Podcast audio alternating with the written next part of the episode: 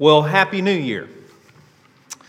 Tonight at midnight, the page turns, the calendar flips, and we put 2023 to bed, and we awaken to a new day, day one of 2024. For many people, the start of a new year serves as an opportunity, an annual opportunity, to instigate change, to have a fresh start, to make resolutions, to change or to improve the various rhythms and disciplines of life. Some people, many people, like to do this. When I was at Erskine working with students for a number of years, it was our elementary education majors who would come back to start the new year with great zeal. They oftentimes would come back and color code their calendar and line everything up for how they were going to have the perfect semester. Some people are wired this way, um, they, they like this, it energizes them. And then some people aren't this way at all. They were the philosophy majors who saw it all as foolishness, right? And so this morning, as we talk about what the Bible calls change, deep change, those two extremes of personality types are surely in this room. Some of you love resolutions, you love the start of a new year, and you like to get your ducks in a row and have a fresh start. Other people see it as foolishness, nonsense, scandalous Babylonianism, since the root of resolutions is connected to 4,000 years ago with the Babylonians, it has been suggested. So there's all kinds of different opinion in the room and, and, thoughts and feelings towards resolutions. I happen to be one who has always benefited from planning and structuring change in a new year. But to be clear, the scriptures talk a lot about our need for change, that we're not supposed to remain as we are, and that change is what God does in us. Not superficial change, not self serving change, not worldly change, but the scriptures talk about deep, lasting internal transformation that is both God honoring and sin killing. It's the kind of change that God Himself works in His people and that He has Himself resolved to accomplish in His people. So, with that important distinction, when I say resolutions, when I say change, with that important distinction, and that clarification in mind, I'd like this morning to use this occasion with the changing of the calendar to encourage us all to think more deeply, perhaps more intentionally, and certain, certainly more prayerfully for how the Lord might work change in each of us in the year 2024, that we might grow in grace that we might be sanctified. That would be the language of the Bible. So give your attention to 1 Thessalonians chapter 5, verses 23 and 24. And we're going to begin here and we're going to end here, but there are a lot of scriptures that you'll hear this morning on this subject. 1 Thessalonians chapter 5, 23 and 24. May God Himself, the God of peace, sanctify you through and through. May your whole spirit, soul, and body be kept blameless at the coming of our Lord Jesus Christ. The one who calls you is faithful, and he will do it. Let's pray that God would help us to understand this good news. Lord, would you open our eyes to see what you have promised to do in us? In those who profess faith in the Lord Jesus. Lord, this morning, would you inspire, would you empower deep change in your people, a change that would honor and glorify you in the new year that we will live. We pray it together in Jesus' name. Amen.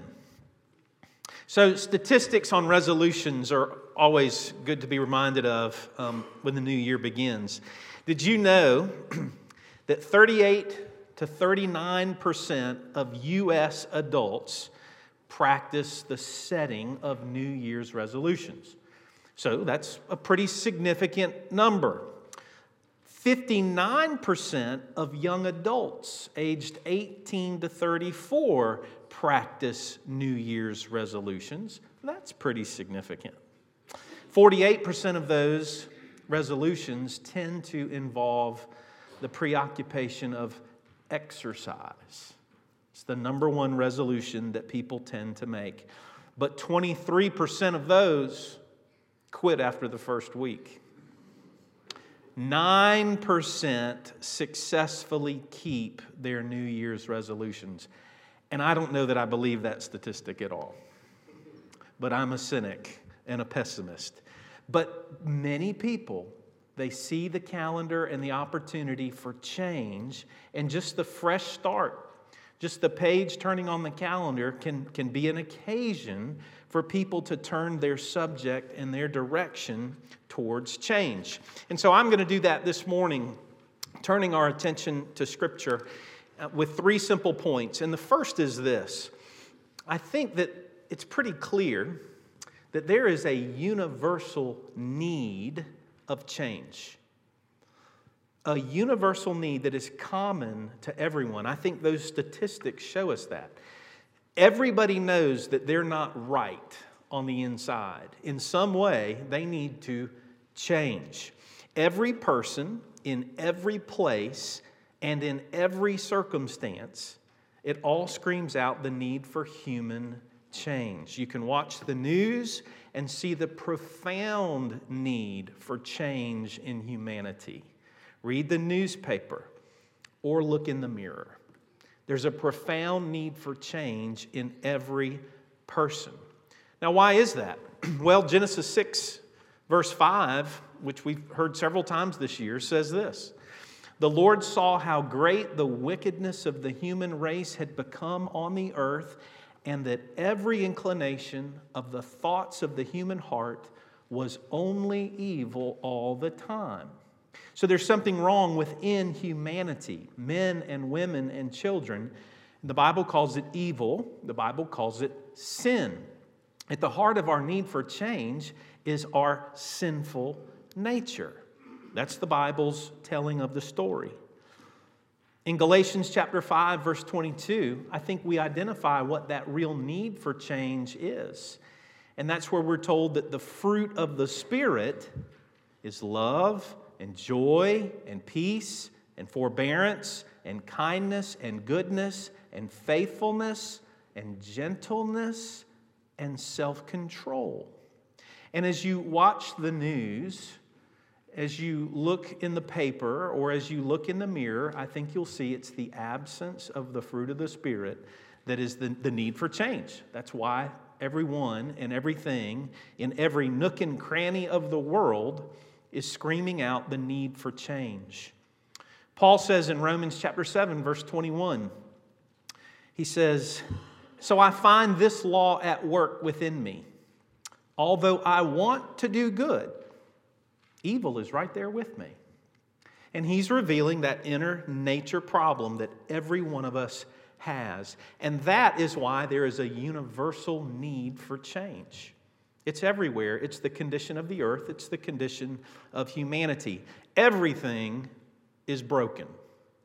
Everything and everyone. And so there's a universal need for change. But secondly, in the Bible, there is a particular call for change. That is, that God commands his people to change, to become more and more like himself. Several scriptures here. 1 Peter chapter 1 verses 14 and 15. The Lord says, "As obedient children, do not conform to the evil desires that you had when you lived in ignorance, But just as he who called you is holy, so be holy in all that you do. For it is written, Be holy, because I am holy. So here the Lord is telling those who look to him in faith in the Lord Jesus, his covenant people, they are called to be holy. It's a particular call to a particular people. And it's a call to be different. It's a call to not be like the world. Romans chapter 12, verse 2. Do not conform to the pattern of this world, but be transformed by the renewing of your mind. It's a particular call to the people of God to be different than the world, to be holy. Romans chapter 8, verse 29, that call to be holy is even more particular as a call to become more like Jesus.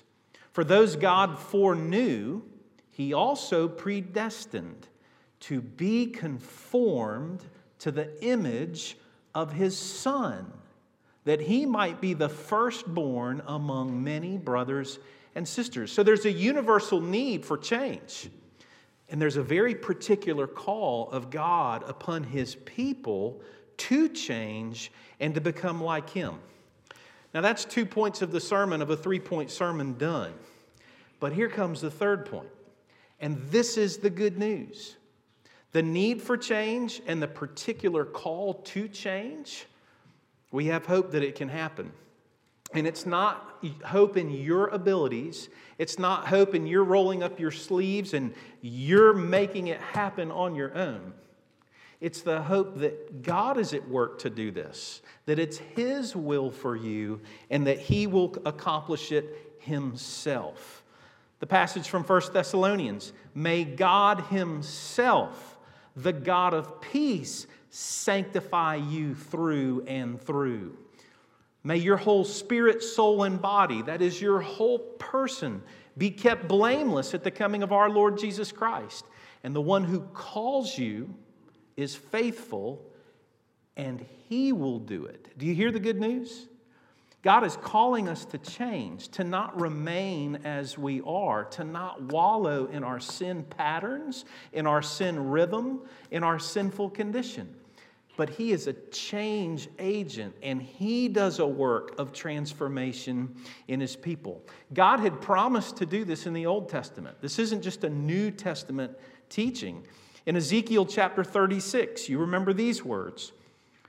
When he speaks of his covenant people and what he will do for his church, he says, For I will take you out of the nations, I'll gather you from all the countries and bring you back into your own land. I will sprinkle clean water on you, and you will be clean. I will cleanse you from all your impurities and from all your idols. And here it is I will give you a new heart and put a new spirit in you. I will remove from you your heart of stone and give you a heart of flesh. And I will put my spirit in you and move you to follow my decrees and to be careful to keep my laws. Then you will live in the land I gave your ancestors, and you will be my people, and I will be your God. You see, it's the Lord who gives a new heart, a living heart that would seek to obey him, that would seek to change, that would desire to change. God promised to make that change in his people, and God has begun that work of change in his people. In Ephesians chapter 3, verse 20, we're told, Now to him who is able to do immeasurably more than all we ask or imagine, according to his power that is at work in you. So God is at work in his people. God is doing something in those who know him as his covenant people, as his church, as his treasured possession. And the God who promises to do that work promises to finish what he starts. Philippians chapter 1, verses 4 to 6. In all my prayers for all of you, I always pray with joy because of your partnership in the gospel from the first day until now, and being confident of this, that he who began a good work in you will carry it on to completion until the day of Christ Jesus. The promise here, the good news, is that God Himself will do that work in His people. And when He starts a work, He finishes His work. Now, I don't know how you men are with your projects around your house. I have a hard time finishing what I start. The Lord is not that way. When He starts something, He finishes something. And so, if you see any evidence of God at work in yourself, in the people around you, according to this passage, you should, you should take great heart. God is not going to abandon, He's not going to forsake what He has begun. My stubbornness and my sinfulness may drag it out, but He is going to accomplish what He has begun in you, in your spouse, in your children, in your family, your friends, your neighbors, all, that you, all those you have seen God at work in. The hopeful prayer is that He will finish what He has started, He will see it through to completion. So, as we talk about change, as we talk about resolutions, we're all wired differently. I think we've, we've seen that. Uh, some love it, some hate it. But here's my challenge to you on this subject as we begin a new calendar year, could you lean into it with some intentionality? Whether you're young or whether you're old, could you think about how the Lord would want you to grow in grace, to put sin to death, sinful patterns, besetting sins, sinful preferences?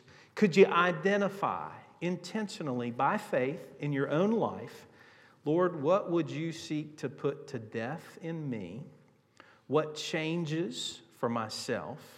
What changes that would affect the people around me that, that I bear witness to about my faith? Could you think intentionally and go into 2024 with a robust view of sanctification?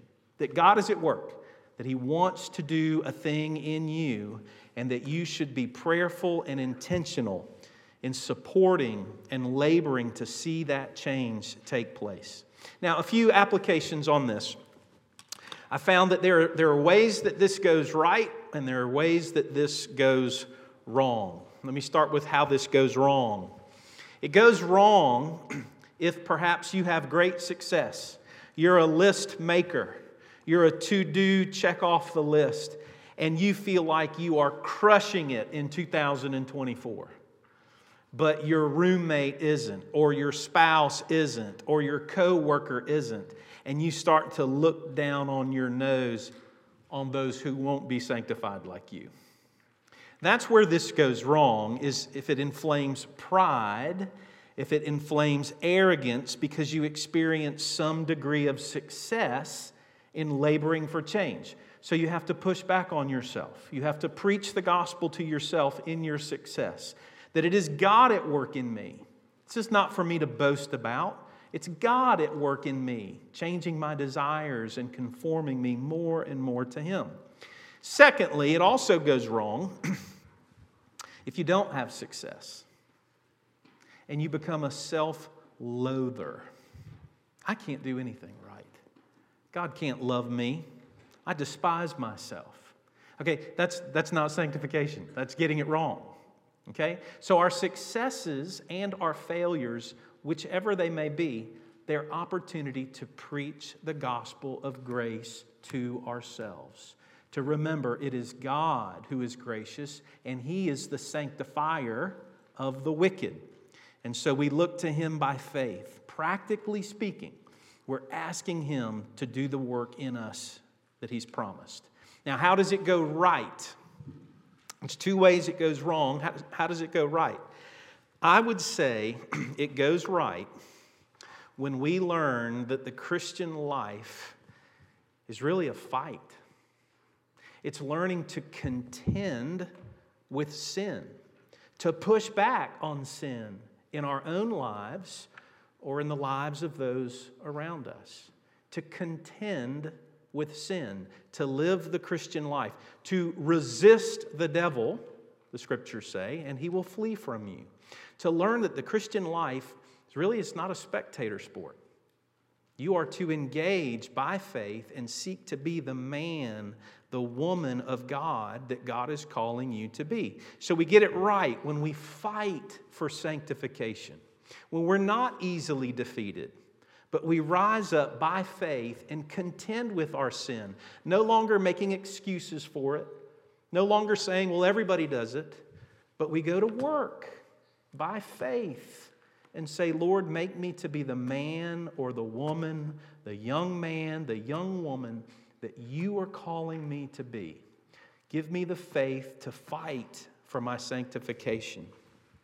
Sinclair Ferguson reminds us on the subject of sanctification that we have everything needed to see our lives changed if we have Christ.